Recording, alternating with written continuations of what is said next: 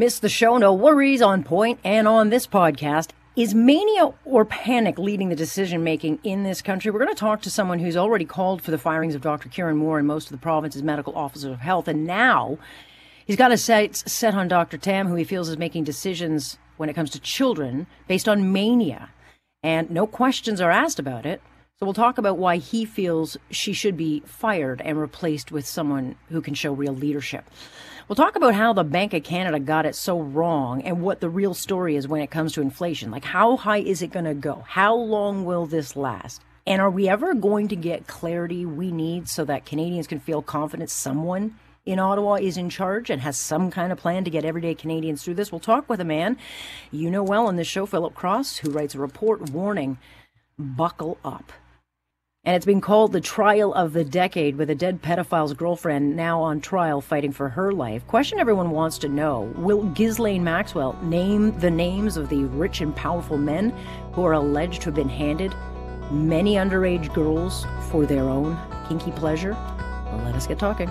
This is On Point with Alex Pearson on Global News Radio. As you realize, this is a rapidly changing environment. Uh, lots of questions yet uh, about this new strain that we have to have answers for. We need to understand really uh, if this is a virulent infection, if it makes people significantly sick or leads them to hospitalization. We really don't have that information yet. So, what do we learn about Omicron? Very little, other than everyone needs to calm down until we get the facts in. Good evening. Alex Pearson with you on this Monday, November 29th. Here we go into a fresh new week, sliding into this very chilly week at that. And already the insanity underway. Oh, yes, the breathless reporting of this new variant. And I will talk about it, but when I say talk, this will not in any way be the focus of the show. And I look at it like that because if I'm exhausted by the never ending hamster wheel of COVID hysteria, then I know for guaranteed fact that you are too. Because I feel like this virus has, you know, in many ways turned into like pandemic porn. Where every headline we read on every new development becomes this narrative that the sky is falling, and then it consumes the news cycle 24 days and seven days and every minute of the day. And then everyone gets into a panic. You know, on Friday, the markets were tanking the talk turned to the need for shutdowns. We don't even know what we're dealing with. So, can everyone just kind of calm down? I mean, I listened to Dr. Moore this morning in his press conference, and my big takeaway, and I think what the takeaway should be, is this the experts don't know. They don't know how dangerous this variant is or if it's dangerous. They don't know if we'll need another vaccine booster or if the new strains vaccine resistant. They don't know if it spreads any faster than any other variant that's coming along or not. Right now, uh, South Africa does not have near the vaccine rate that we do in this country, and cases are going up there, but they are all being recorded. And I went through to see like what's their hospitalization, what are the IC cases that they're recording right now are said to be quote extremely mild in the unvaccinated. That does not mean we should not be concerned, that we should not take precautions. Yes, it's a good idea to restrict some travel, but people can be proactive about it, you know, wash their hands more, maybe limit some social activities that's indoors. But always this immediate reaction to rush to draconian measures of lockdowns and upending normal is, is just nutty to me, especially when we all know so far that there are a handful of confirmed cases in this country. And of course, over the weekend, I'm reading Dr. Fauci lead the panic. And he declared America will have to be prepared to do anything and everything to fight the virus. That could include more lockdowns. And then in the very next sentence, Fauci says, it's just, it's too early to say. Okay, then don't say that. Why needlessly panic people who are completely exhausted and burnt out? You don't need to. Get the facts first. I mean, we've had almost 100 variants of this virus since the coronavirus came into our lives. And every time, I don't know if you've noticed this, but we're told, ooh, this latest variant, it's the big one, it's the big threat. And none have turned out to be that. And unlike the early days, we are in a much, much different scenario in this country.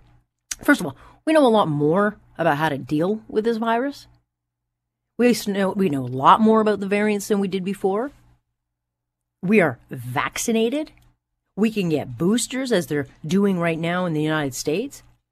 But one thing we also know, or we ought to know, is that restrictions and lockdowns are not going to get us out of this thing. And yet, for whatever reason, there are big, big parts of the population in this country that still largely support harsh measures. And I don't know if you recall this, but polling done by Ipsos back in September for Global revealed at that time 63%, 63% of this country, of Canadians, still support lockdowns to deal with the wave four. And specific, they were talking about the Delta variant. Okay, well, the Delta variant has not come anywhere close to delivering the death and destruction federal and provincial and municipal modeling suggested we see. There were none of these dark days where Dr. Davila had to come out and say, This is the most scared I've ever been. I mean, it didn't come anywhere near. In Ontario, fourth wave modeling suggested we could exceed 9,000 cases sometime in October. We got nowhere near that number. Not even close. In October, I think we had like 430 cases. And yes, cases are now trending upwards. We're at a thousand cases. Well, we knew this was going to happen because guess what happens in the winter? People go inside. All we know right now in this province, to be fact, is our ICUs can handle what we've got. They're not filling up. And we are doing pretty well with restrictions and what we've got in place. And and look, this variant could very well be more serious. But so far, the only thing I think it proves to us is that the pandemic's not running out of steam. But we just can't ignore how destructive lockdowns have been to society at large, to our kids who are just getting their lives back, albeit still in a very weird, weird world. We've got the elderly finally allowed basic human contact. Our economy is teetering right now we can't afford another lockdown. So why get all alarmist now until we figure out what we're dealing with? Because I'm beginning to think, and I've actually been thinking this for quite a while, that there are many out there who never want this thing to end. They seem addicted to this notion that we have to get to zero cases before we can get on with our life. And sorry, that's not happening. COVID is never not going to be a thing. It's here. We missed that opportunity a long time ago. So we have to chill out and start rolling with the punches instead of instantly jumping to this need for damaging measures like talking about school closures. I mean, the time for the kind of panic we're seeing now, where we get all these proactive measures, that's what we needed back in December of 2019 when we were watching China stew in this virus and then, of course, lying to the world. I mean, back then, those in charge, all they cared about was hurting people's feelings. They didn't worry about getting ahead of a threat or making sure we were, you know, actually prepared. Maybe get some of the frontline workers some masks so they didn't have to wear the same one for three weeks. But sadly, back then, as we know, the government moved too slow. And now the reaction every time we get a new unknown COVID variant, this automatic position of restrictions by all politicians who are now worried that they're going to get caught flat footed again.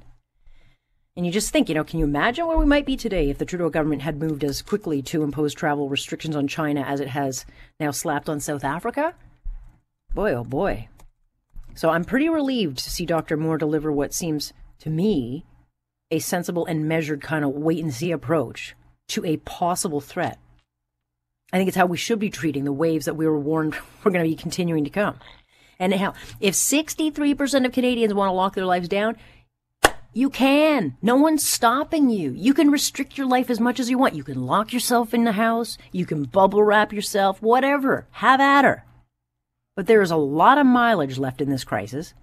So we need to stop with the knee jerk reactions and learn to live with this and keep as much normal as we can for as long as we can, not just for the kids' well being, but for our well being at large, our sanity, which is being damaged by far more than just this virus. So let's stop assuming the worst I mean, I think it's long past due to stop normali- normalizing what is not normal. It is not normal to live our lives in bubble wrap. Because this threat, and there'll be another, and another, and another. I think everyone takes a step and a breath. We'll get through it. Otherwise, it's going to be a very, very insufferable winter. Whew, boy, oh boy. So, you know, a lot of kids' parents very excited getting uh, rushed off to the pharmacy and getting shots into kids in this mass vaccination campaign across the country. And my next guest says, you know, enough with the mania of vaccines that it's time for better leadership and debate on who actually needs them. And uh, the reality is we have no long-term data when it comes to kids and these vaccines or even data to back up the actual need for kids to be getting them. And yet now Dr. Tam's calling for toddlers and babies to get shots. And she calls it a turning point of this pandemic. Um, given the hesitancy, and there are many, many parents who are hesitant, they just don't talk about it, but they're hesitant about putting it into their kids 5 to 11. I mean, can you imagine the hesitancy parents will feel about putting a rather unknown vaccine into babies? I am in no way an anti vaxxer. I am fully vaccinated. But I find it bizarre to be rushing something like this into toddlers, especially when we do know that the vaccines we're using lose efficacy after a certain point of time. So, you know, if children are not getting severely ill with this virus, and we have no data reporting children dying, why, with so many unknowns, would we not be questioning Dr. Tam on the need to rush vaccines into really, really young kids? Irvin Studin, president of the Institute for 21st Century Questions, editor in chief and publisher of Global Brief magazine, and chair of the Worldwide Commission to Educate All Kids post pandemic. His latest book, Canada Must Think for Itself 10 Theses for Our Country's Survival and Success this Century. Good to have you, Irvin. Thanks for having me back, Alex. You have penned a number of articles of late demanding that those in charge be called to account. So you put your target uh, and focus on uh, Dr. Kieran Moore, uh, the Chief Medical Officer of Health, the medical officers of health across this province, and now you are are you know targeting or or looking at, at Dr. Tam because you you see this as mania that is preventing kind of common sense leadership. That's right. First of all, my, my critiques are never personal, even though I put our name um, by necessity, because we've got to that point in the mania, the critique is never personal, strictly professional and policy oriented. So mm-hmm. I started with the medical officers of health for going above and beyond in the context of the mania at local levels, imposing huge strictures on kids, on businesses, well beyond the reasonable, well beyond what was guide, the, the guidance provided for by, by Ontario. Then I, I, I, I demanded the resignation of Kieran Moore for overseeing the entire edifice of mania within Ontario and now at the national level, where the mania continues, I'm also not anti vax at all. I led the first major vaccine summit in the country, bringing together experts from around the world. What we do not do well in Canada is not just not vaccinate, we, we, we vaccinate with mania. So the mania is an energy that's released alongside of the vaccination campaign that bleeds into every aspect of life the family life, education, business, it's not like the vaccine of old where you get it, you forget you forget that you even had it, and you move on with life. Here we fetishized it, and the vaccine becomes the end in and of itself, and we move down the the, the age chain uh, uh, to to toddlers and and babies. Fair enough, there's reason for hesitancy there, but what I'm most concerned about is the mania that's launched with the next campaign around the bend, and and the next campaign, the next campaign, and then we make vaccination the center of life, COVID the center of life, while the country crumbles around us because there are about six or seven mm. national systems crises in the country now. Yeah, and, I'll get to that in, in, in, the other crises in just a second. But as you know, Irvin, this issue has become very, very political, much in part thanks to the prime minister who used this as a weaponization during the election uh, to score political points. Uh, so it's a very political and divisive issue. To even question it gets you labeled with, I mean, I, I will get 20 emails after this segment um, talking about how irresponsible I am to question anything and just do what you're told. I mean, that's the kind of climate we are uh, living in. Instead of saying, okay, what what is the data telling us? What is what is the actual need here? Is it smarter to put these vaccines into children who aren't presenting, or get them into older people like those at the nursing homes who really are the, the at most threat? I think that's a, that's a very reasonable debate. It's a debate we would have had in 2019 when we were sane as a country. In the context of mania, what I find is missing is is is um, the balance of energies. So facts don't matter as much, reason doesn't matter. It's an energy that uh, suggests that the balance of, of power is on the side of the dogma of vaccination and vaccination as an end in and of itself rather than vaccination to get us back to pre-pandemic normal or a reasonable sense of normal. I'm for the normal, mm-hmm. but it requires real thinking. And it requires us to understand, again, in 2019 terms, that vaccination is just one tool amongst many to get us out of the pandemic. It's not a tool for everybody. Even those who are vaccinated still can obviously contract, uh, transmit, and get ill. And there will be vaccine resistant mutations. I'm sure we'll get to that around the bend. Everybody understands that. So the reasonable approach in the end is to protect the vulnerable and everyone else get going as we should have when we saw the profile of the, of the virus early on. And yet we're stuck in this loop that suggests we're not using it as a means to an end. It is the end. A mari usque ad mare mm. usque ad vaccinare, as I suggested in the piece. Yeah, you know, um, and it's it's a little odd. I mean, I don't know if you heard my opening, but like we we got this new variant and and like the breathless like hysteria over the last three or four days. I mean, I'm not losing sleep over at night but I am going to keep an eye on it. But I think this far into it, we should have a grasp on how to roll with the punches of this. But, you know, as you point out, we have a lot of other issues in this country. The uh, historic education crisis that has not reared its ugly uh, head uh, and won't probably for years. Um, the economic and fiscal, uh, you know, volatility. We've got a dangerous national unity issue, widespread institutional collapse, you say, and an ever-growing social crisis. You know, we've got foreign affairs issues. Um, you know, but COVID just people either seem hypnotized by it or um, you know, we've been kind of beaten into submission of just going along with it. But we do have a lot of other things going on in this country that we also have to focus on while dealing with a pandemic. We have to understand we are in an information space in, in North America that, with the greatest respect to all our our our our, our media class, our political class, is really boils down to, to two platforms, Twitter and Facebook. I'm on that, you're on that, everybody, the prime minister is on that. If Twitter and Facebook go off, the prime minister has That'd no mechanism to speak to the country. So my dream for 2022 that it blows up. Mm-hmm. Yeah, no, and then, and then and then what happened was that in in in late last year, early this year, I know for a fact because I was dealing with the uh, Facebook senior officials on this the, the, the problem of children out of school. We need to get the message out. And they said at the last minute, Irvin, we want to do this, but we got to move to vaccines. We're doing vaccines, vaccines. And now I realize that if the autocrats of the 20th, 20th century would say, late 20th century would say, give me control of television, I will tell you what the people think and how they speak.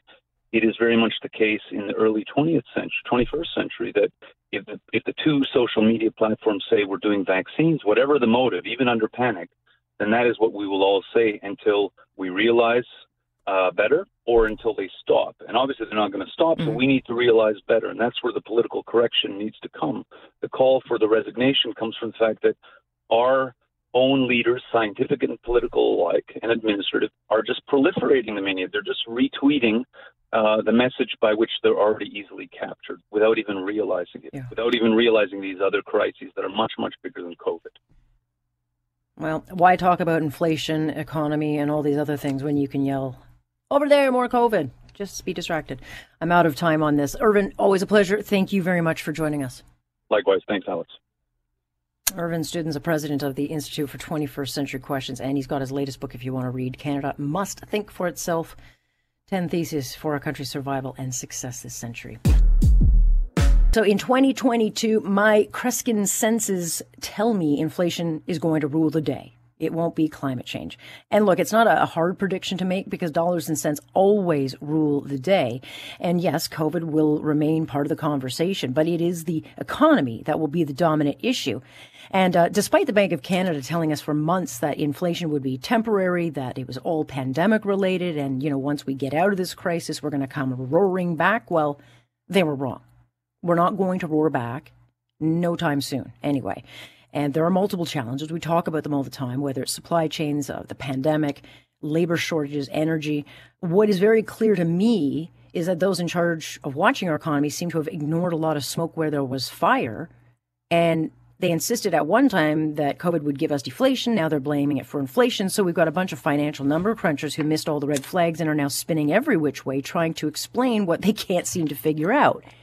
So the prime minister is going to have to change his talking point on childcare and things like affordable housing as a solution because those things are not immediate. They won't help people right now. And it also does not give us any clarity on if there's anyone in charge with a plan in Ottawa to get us through these navi- uh, choppy uh, waters. Philip Cross is a senior fellow over at the Macdonald Laurier Institute, and prior to that, he was with StatsCan, where he specialized in macroeconomics for 36 years, and he is the writer of this special report on the high cost of living, why inflation isn't transitory and won't be easily contained. Good to have you, Philip. Thanks for having me back, Alex. So you wrote this piece, and we've heard from you know the Bank of, of Canada, uh, Governor Tiff Macklem. Over the weekend, I heard from uh, Mr. Poloz, who used to be with the Bank of Canada. They're all kind of flip flopping on on what went wrong and where we're headed. So why are we getting such a confusing message on what the numbers are actually telling us? I'm afraid that what it reflects is that economists don't have a working model of inflation, and that might surprise a lot of people it should unsettle everybody, including economists. But um, uh, a deputy governor at the Federal Reserve Board uh, pointed out this problem three or four years ago, and it hasn't been fixed. That economists don't have a working model of of inflation. We know it has something to do with the money supply. We know there's some broad relationship with the unemployment, uh, also called the Phillips curve. Uh, mm. in, inflation expectations have an impact. But that's not a precise guide. It's not like we can say, well, if the money supply goes up 10%, inflation will go up X percent. Uh, so that's why central banks have been wrong in their call that inflation was transitory. They didn't really understand the mechanics under underlying inflation. Unfortunately, when the bank makes a mistake, we all pay. You know, it doesn't bode well when um, you know the people we're supposed to trust the most. You know, I, I don't I'm not putting my faith in the prime minister uh, or any politician at this for this matter, uh, you know, to know what they're talking about. They get their talking points and they march them out and, and, and, to deliver them. But I do expect that those who, you know, make the big economic decisions for our country, the Bank of Canada, would have a better grasp of this, and so, and that they don't, I think, um, would be troubling to to many many Canadians because I think what people re- really need right now, Philip, is some clarity. Like, what am I looking for in 2022 that I can prepare for? What do I need to do? Who do I need to talk to? People just want clarity and they're not getting it. What they're seemingly getting is spin. Yeah. Well, and that's, you know, I have some sympathy for the Bank of Canada in this. I mean, it's, you know, it's easy for me as an economist to say, well, we don't know as much about the economy as we kind of pretend to people. But people come mm-hmm. to us and they ask for certainty. And when you're in the yeah. middle of a really traumatic, once in a lifetime experience like the pandemic in 2020, it wouldn't do uh, for the head of the Bank of Canada to say, "Well, we're un- in our uncharted waters. God knows what's going to happen to us." I mean, they they're they're there to project an image to to get people to uh, see through this, to behave calmly, and that's probably correct. Where they went wrong was they said in the summer of 2020. I can pinpoint exactly when the bank made the mistake. In the in July mm-hmm. of 20, they said the problem it's a demand problem. And if we fix demand, mm-hmm. everything will take care of itself. They said there's no problem with supply. That's just fine.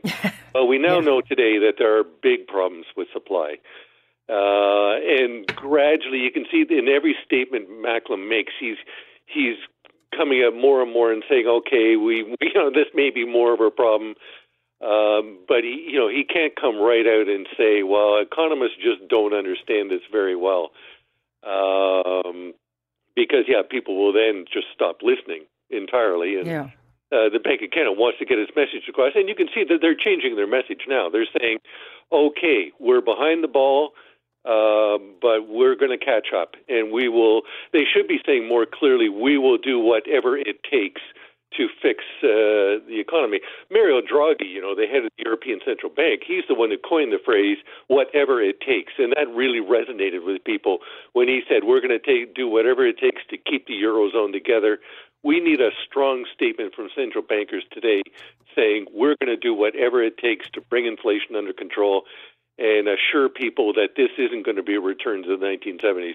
I quite believe mm. that, but I, I don't see here central bankers coming right out and saying that because it would be, you know, it would really rattle uh, stock markets and bond markets and Sure. Uh, I mean, but I, I don't want to go back to the 80s. I certainly don't want to go back to the 90s, and I wouldn't really like to go back to 2008, albeit we did fare better. But you know, supply supply chains have been you know a problem for a long time. Uh, that those in charge ignored the warnings, um, you know, of some of the problems. That's on them.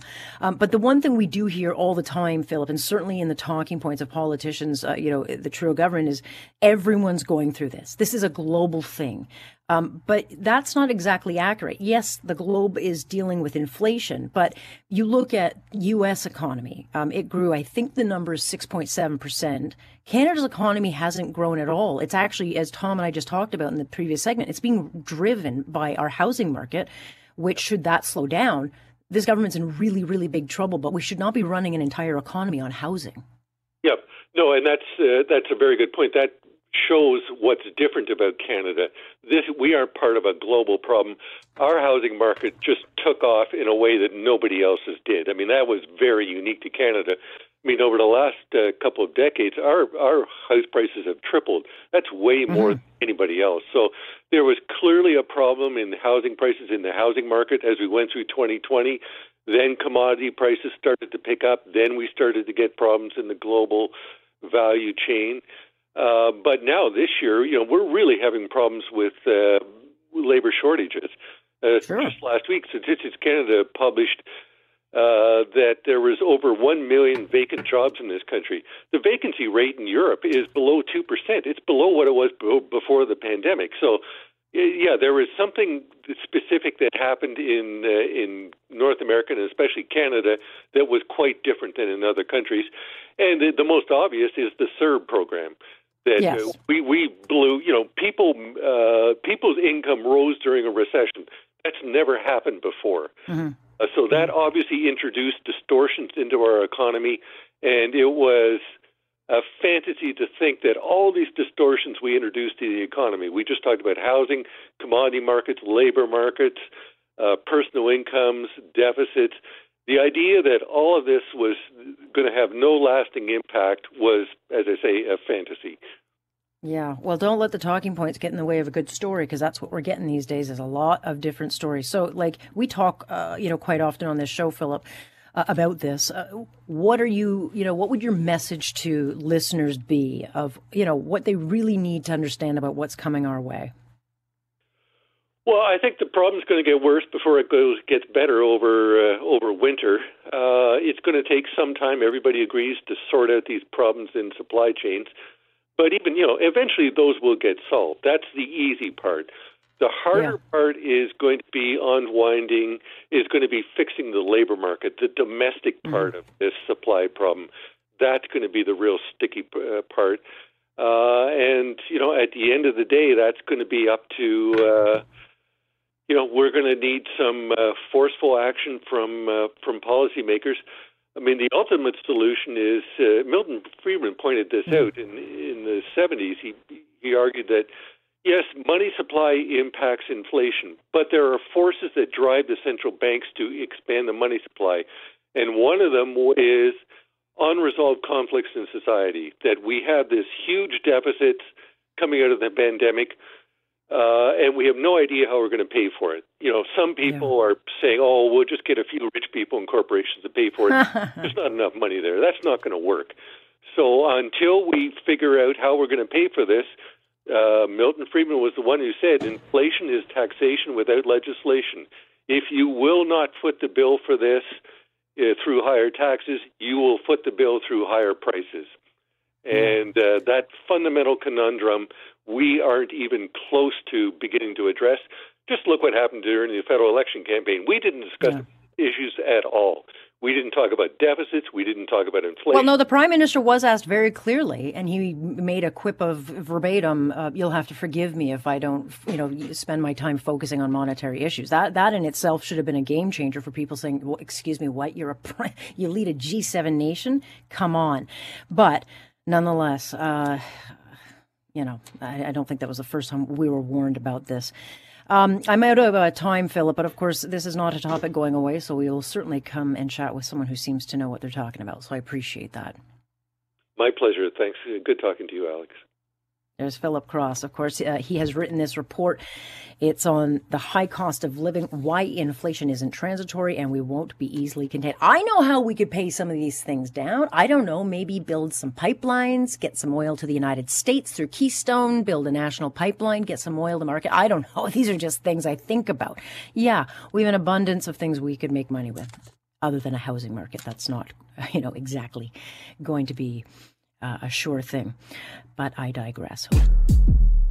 A lot of news today, and a lot of news stateside, um, including a trial, really, which is one for the decade. It's it's up there in prestige just because of the players involved, and it got underway today. This is a hideous predatory sex abuse case linked to the world's rich and powerful, um, and where the woman dubbed Jeffrey Epstein's pimp is front and center in this New York room fighting courtroom, who is you know where she's fighting for her life.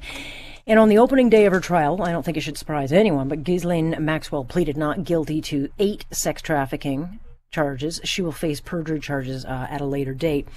She's accused of grooming dozens and dozens of underage girls and young women over a 20 year period, and then, of course, delivering them to her pedophile billionaire boyfriend's estates all over the world. Where he uh, sexually abused them and then uh, was said to have trafficked them out to his rich and powerful buddies. And one of the big questions waiting to be answered will Maxwell name names of these powerful friends. Brad Hunter is the national crime columnist for the Toronto Sun. He is following this trial. Good to have you, Brad. Hi, Alex. How are you today?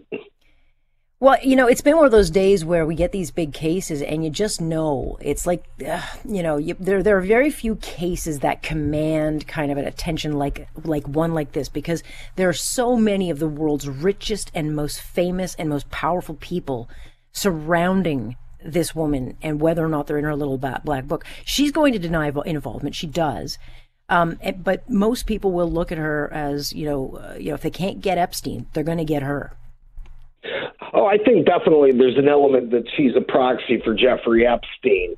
And uh, I have no doubt about that. But, you know, alternatively, also, I don't have any doubt that that she was part and parcel of what was going on. She managed his estates. She was his paramour. Mm-hmm. She, uh, uh, you know, and and relied on his largesse to uh, come to continue living the uh, the lifestyle to which she'd become accustomed to as a young publishing heiress, which of course all ended mm-hmm. in tears when her father bounced off his boat off the Canary Islands. Yeah. Yeah. She kind of went from riches to rags and then she hooked up with Epstein. And that really brought her into this social circle where she knew how to behave. She had the silver spoon, you know, training. And that's really how she infiltrated this world. But with him, you know, whatever he had over her, I mean, he, she is alleged to have, have served it up. Um, and so the opening uh, happened today. Uh, this is a six week trial. It's not known if she's going to testify, but the prosecution, I think, has a strong case. At least four of the um, alleged victims will be taking the stand. Yeah, I mean the the prosecution has a uh, a very massive case against her, and and quite frankly, I think I uh, wrote last week that uh, you know talking to some defense lawyers and whatnot, and you know it, you know they would not put her on the stand. So it's unlikely she'll go on the stand. So there, you know, there, there'll no no doubt she won't be naming names. That's that's the thing. And she has said she wouldn't ask for a plea deal, and the prosecution has said that's fine with us. We're not going to offer you one. So hmm. whether she actually names names, but you know, as the as the clock ticks down, and she may be looking at spending till she's 94 years old in uh, uh, federal prison, you know that you know uh, that hubris may uh, fade somewhat. Yeah, it, it's strange because you know. She, she's not going to enjoy prison. I'm surprised she's still alive, to be frank with you. But I mean, the bottom line is um, there are a lot of nervous people in this world right now, world leaders, some of the most uh, wealthy and powerful men who are probably quaking in their boots because she may not uh, name names. Um, uh, and frankly, she I guess at some point could have cut a deal to, you know, empty out her black book and uh, and and give a bigger you know case to go after um, others. But nonetheless, the the alleged victims in this case could name names, could they not? Well, yes, they they they can, and they may very well do that on the stand. I mean, one of the women who's not involved uh, in, this particular uh, courtroom drama, Virginia Roberts. Uh, mm-hmm. she was one of the first to blow the whistle on Epstein, and she's also been the one who uh, pointed the finger at Prince Andrew.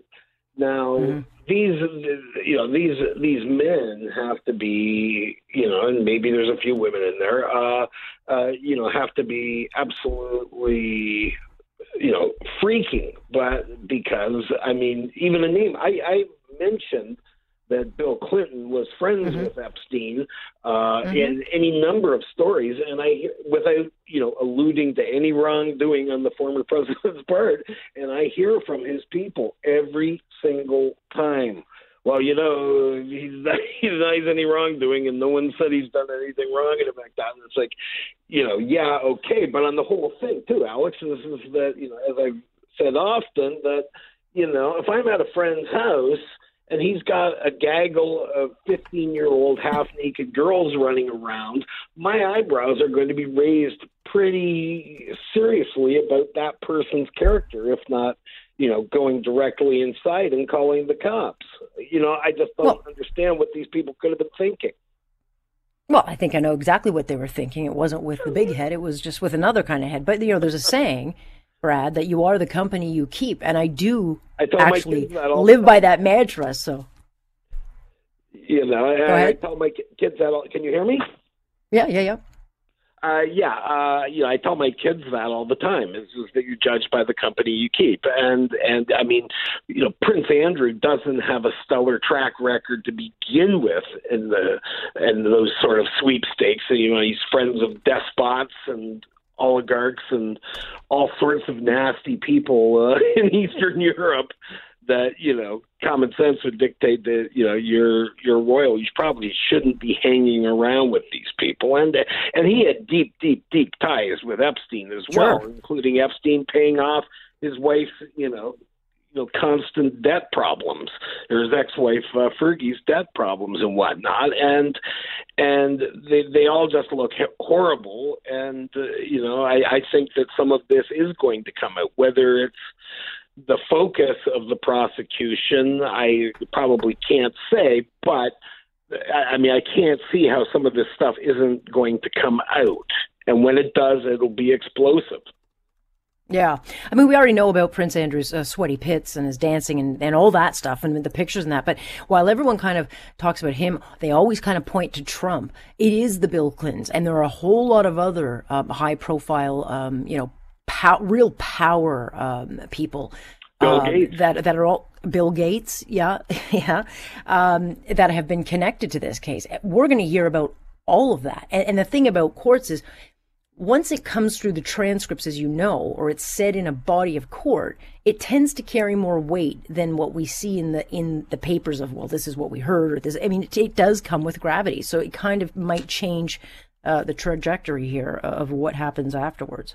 Well, well, some people will, will no doubt be, you know, essentially re- their reputations in tatters, regardless of whether whether they're uh, they're you know thrown in the slammer or face any kind of criminal or civil action. You know, it's no you know no doubt that reputations are going to suffer, and it's going to get a good deal worse. I mean, essentially, yeah. you know, Prince Andrew is. Uh, you know, disgraced at this moment, and uh, you know, from what I hear from the firm is, is that there's no hope of that changing ever. Yeah, and I don't suspect the Queen will ever let him out of the basement, but you know he can never travel to, to the United States. He'll probably get arrested on the spot. But the other side of this is, uh, well, some of the uh, alleged victims in the case have said, you know, that they are not happy with this. They feel like it should be going further. More people should be arrested, whatever named. Um, there are all the the uh, the other side of this is the civil uh, cases. So this is, I think, just the start. So you get the criminal side, and then after that, if you can't get them criminally, you go after them civilly, like they're trying to do with Andrew right now well, yeah, uh, Virginia Roberts is going after Andrew at, at the current time, and she claims that she had underage sex with him on three occasions at the behest of uh, Epstein and Maxwell. Um, you know that that you know there's there's a lot of money on the table. Not you know not doubting any of these women's stories because I think we've probably seen enough that that you know looks like a duck, walks like a duck, quacks like a duck. But there is a lot of money at play in here. Money, sure. you know, mind-boggling. Uh, yeah you know, and and you know, there there's probably a load of very good lawyers uh, that would be more than help uh, willing to help them get at that cash.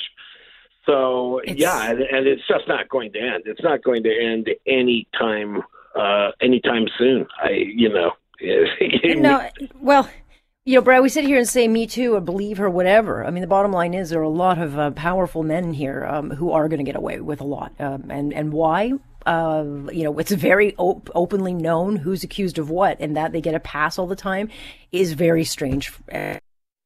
Well, yeah, I mean that, that's that's the thing that this went on for as long as it did, and as many people knew or had suspicions about this, um, you know, is just is just mind-boggling. That you know, but you know, Epstein signed that deal in Florida. You know, the worst deal of any deal ever, uh, yeah. where you know he got pinched with, with a child prostitute and. uh got 10 months in jail, which was basically he got to spend the whole day at his home and to continue abusing other girls while he was supposed to be serving jail time. So that, you know, tells you something about the wall of government and influence and connections that are involved here. Fascinating trial. We'll get a whole lot of coverage. It'll be uh, really interesting to see what we pull out of this. But, uh, Brad, good luck with this one. It'll be a tough one to cover too much information almost in this one. But uh, almost, fascinating almost. nonetheless. it's like you can 10 columns a day on it, but good luck and we'll chat again. Appreciate the time. Cheers, Alex. Have a great night.